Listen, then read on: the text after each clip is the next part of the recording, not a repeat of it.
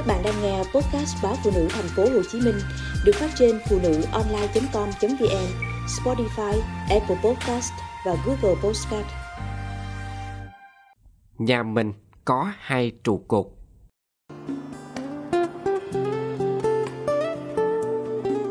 Trụ cột trong nhà có vững, nhà mới không lung lay. Nhưng riêng cây cột thôi chưa đủ. Móng, tường vách, mái, thậm chí mái hiên bên ngoài cùng tạo nên chất lượng ngôi nhà ấy. Một ngày con gái tôi bất ngờ hỏi Ba ơi, trụ cột nhà mình là ai? Ba hay mẹ? Tôi và vợ nhìn nhau ngạc nhiên trước thái độ nghiêm túc của con gái. Sao bỗng nhiên con hỏi điều này? Tôi hỏi con. Hôm nay ở lớp cô giáo con nói đàn ông là trụ cột gia đình. Vậy chứ đàn bà thì sao ba? Con thấy đàn ông hay đàn bà thì đều phải đi làm kiếm tiền như nhau mà. Cô bé 11 tuổi đang cần một lời lý giải cặn kẽ và công bằng. Trong nhà tôi, vợ chồng bình đẳng. Tôi là dân kinh doanh, vợ là nhân viên văn phòng. Việc kiếm tiền để chi phí cho cuộc sống gia đình được chia sẻ đều cho hai người. Tôi thu nhập khá hơn thì lo công to việc lớn. Vợ thu nhập ít thì lo chi phí hàng ngày. Gia đình có việc nhỏ hay lớn sẽ ngồi lại bàn bạc thống nhất cùng nhau. Chưa bao giờ vì bản thân kiếm được nhiều tiền hơn mà tôi coi nhẹ vợ hay tỏ thái độ này kia. Về nhà, tôi vẫn chia sẻ với vợ việc nhà, chăm sóc con cái, nấu nướng, rửa chén. Tôi luôn nghĩ cô ấy sinh hai đứa con xinh xắn, chăm các con chu đáo, chẹn tròn công việc gia đình. Để tôi tập trung hơn vào công việc.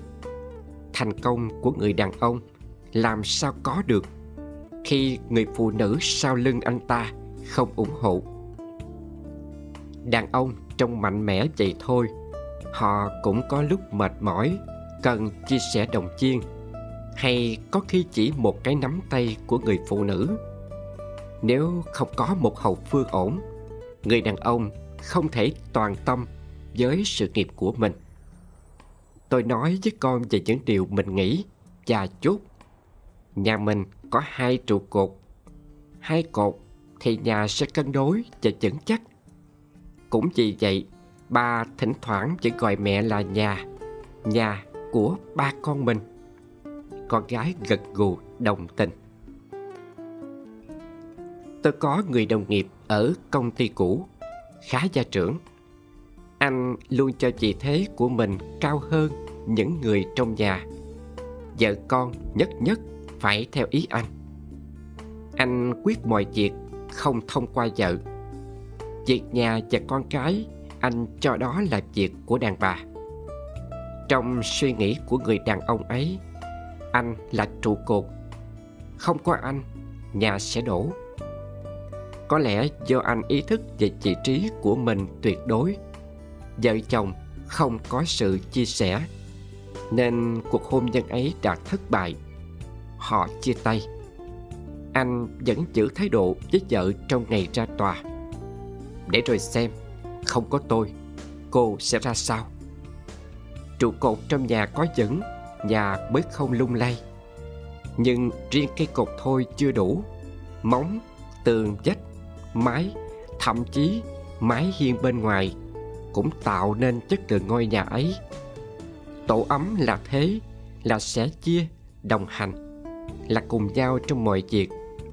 Giỏi giang thì hơn thui nhau bên ngoài. Trong nhà cần nhường nhịn, tiến lui hợp lý hợp tình thì mới bình yên.